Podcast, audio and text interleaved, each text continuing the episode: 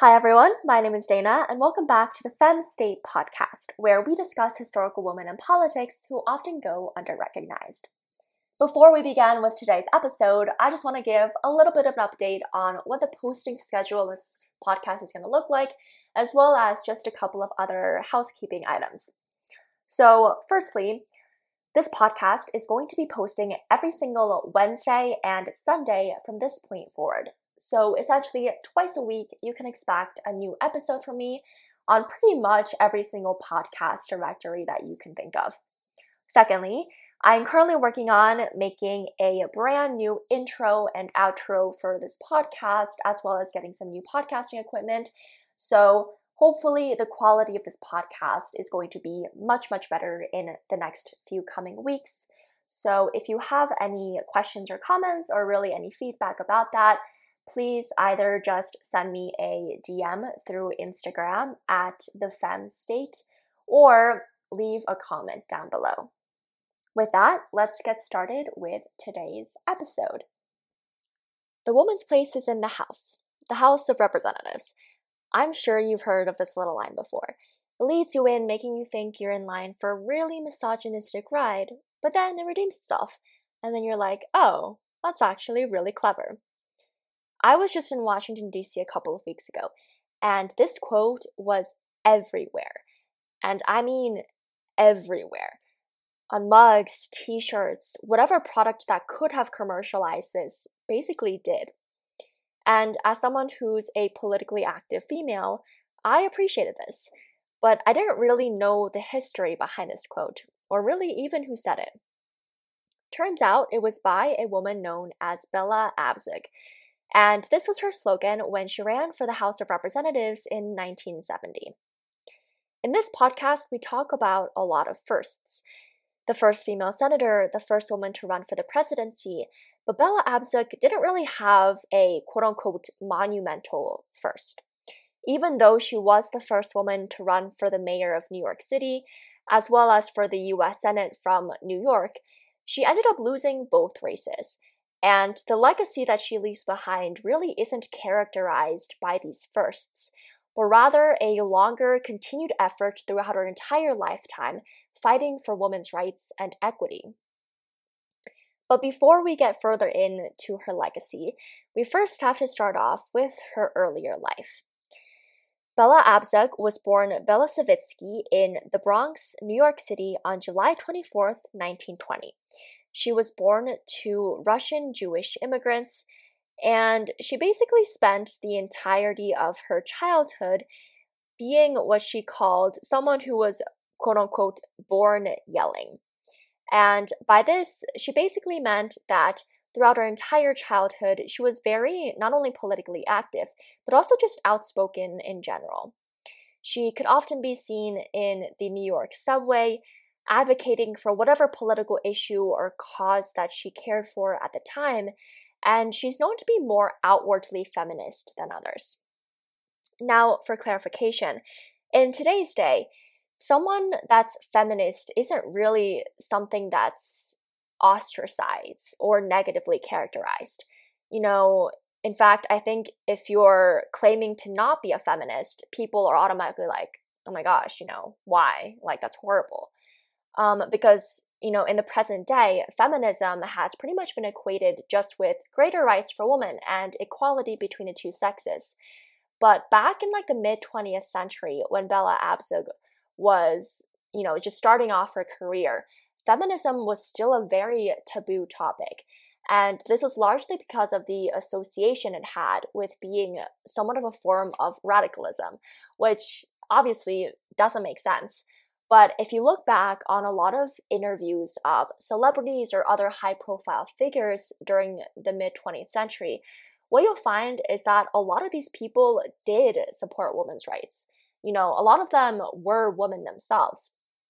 But when they were asked about how they felt about feminism or the Equal Rights Amendment or even just about women's rights in general, a lot of them would begin by responding, I'm not a feminist, but blah, blah, blah. And then they would continue to explain how they wholeheartedly supported equal pay for women or, you know, women's engagement in politics. So, really, even though someone who supported women's rights did characterize themselves as someone who supported gender equality, they didn't call themselves a feminist.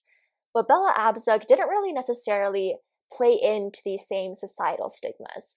You know, she wasn't necessarily afraid to be characterized as a feminist, which was rare for the time. In addition to that, she was pretty much very competitive throughout her entire childhood. Um, there's accounts of her being, you know, from the age of super young, like in elementary school, of trying to beat boys at marbles or playing checkers, trading baseball cards, you know, just being a regular kid, being very outgoing and ambitious and competitive, which are some traits that, you know, obviously follow her throughout her entire lifetime.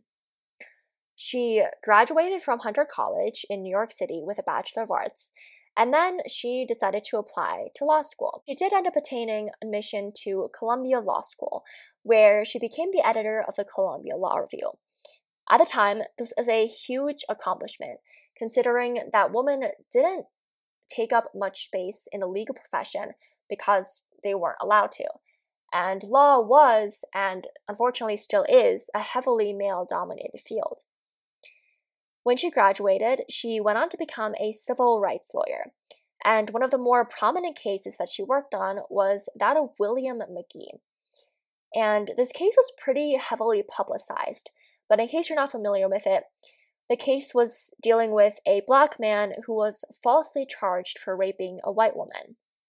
So Bella Abzug defended him in front of the Supreme Court. And as you can imagine, this led to her gaining a lot of prominence within both the legal profession as well as just as an activist in general. In the 1960s, she decided to kind of pivot from a traditional law career when she helped organize the Women's Strike for Peace. The Strike for Peace was what it pretty much sounds like. They lobbied for a ban on nuclear testing. A common theme that you can see throughout her career is that Bella Abzug was very much anti war. Throughout her entire political career, she protested both the Vietnam War as well as nuclear arsenals. Shortly after, she also helped organize the National Women's Political Caucus. From what I can gather, the basis and pretty much mission of the political caucus was to help promote women's issues and to lobby for both political and legislative reform. Soon after this, she decided that she wanted to lead more of a prominent political career. So, like I mentioned earlier in this episode, she used the slogan of the woman's place is in the House, the House of Representatives to run for the House of Representatives in 1970. Fortunately, she did end up winning with this slogan. And even though she only stayed in Congress for a relatively short period of time, she left in 1977, so she was around seven years into her House career when she decided to retire. Basically, she wasn't as tenured as career politicians. But despite that, she did end up being incredibly influential. During her time, she authored slash co-authored Title IX, the Freedom of Information Act, as well as the Equality Act of 1974. Now, because there's quite a lot of equality acts, this one specifically aimed to help protect gay individuals from discrimination, and at the time, it was one of the first pieces of legislation of its kind. Like I mentioned before, she left in 1977, but even though her career in the House was over, by no means did this mean that her political career was over. In 1991, she co founded the Women's Environment and Development Organization, which was, from its website, quote, a global women's advocacy organization for a just world that promotes and protects human rights, gender equality, and the integrity of the environment. If you haven't heard of this organization before, it holds a pretty significant role in helping shape the agenda of the United Nations to help ensure that its policies and practices, especially regarding women and it in relation to human rights, economic justice, etc., you know, really are helping women. And she, as one of the co founders of this organization, obviously held a super significant role in the shaping of the legacy that it's left behind today. The final point I'm going to leave you with today is actually another quote of hers. Women have been trained to talk softly and carry a lipstick. Now, if you've heard anything about Theodore Roosevelt's famous declaration that America should speak softly and carry a big stick in relation to our foreign policy, there's obviously some parallels here. Really, by this playful twist on Theodore Roosevelt's original statement, Bella Abzug showed that she spent so much of her life essentially battling the idea that women don't have a political voice. And her career is obviously a testament to this. She led an incredibly accomplished, successful political career in advocating for women's rights and equality. But not only this, but she also left behind a legacy for other women, a path for them to further engage politically and civically, and essentially empowered others.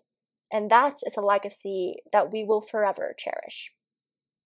Thank you so, so much for tuning in to today's episode of The Femme State, where we discuss historical women in politics who often go underrecognized. If you enjoy today's episode, please subscribe to our podcast and tune in for the next episode, which will be this Wednesday.